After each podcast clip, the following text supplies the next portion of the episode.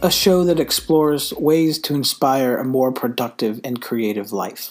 This is the inaugural episode, episode one, Uno. It's also the second one if you count the trailer.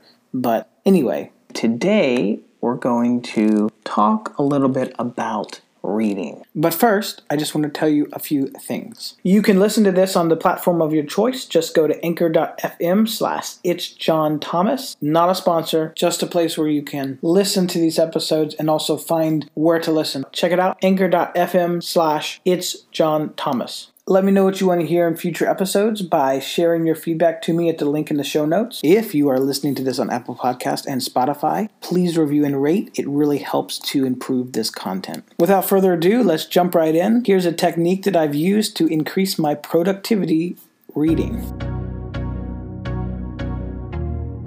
So, in this episode, reading is something that's really important for us. But a lot of people don't actually like to read. In college, I read differently. I read back to front, and I would get crazy looks sometimes or raised eyebrows. But I have to say, when it comes to nonfiction, it was a better way for me to consume information. Let me try and explain. When you read to learn information, writers tend to summarize their ideas in the beginning and end of their paragraphs.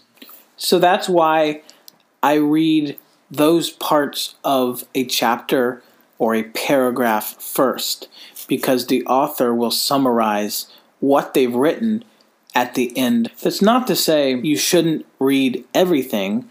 You can go back to the beginning, read more information to glean more of it, but that's what works for me. This way of reading can give a more solid understanding of where you are headed in the story or with the information that you are learning. So, that's my tip for you this time. I hope this has helped you. Give it a try. It might just save you some time and hopefully increase your productivity.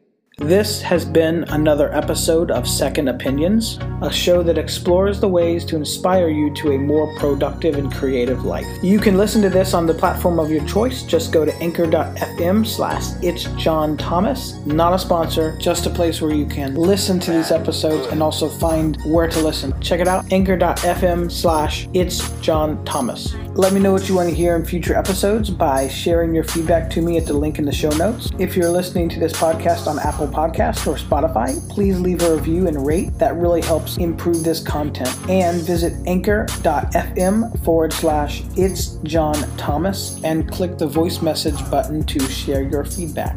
Thank you for lending your ears and listening to this podcast. Have a great week.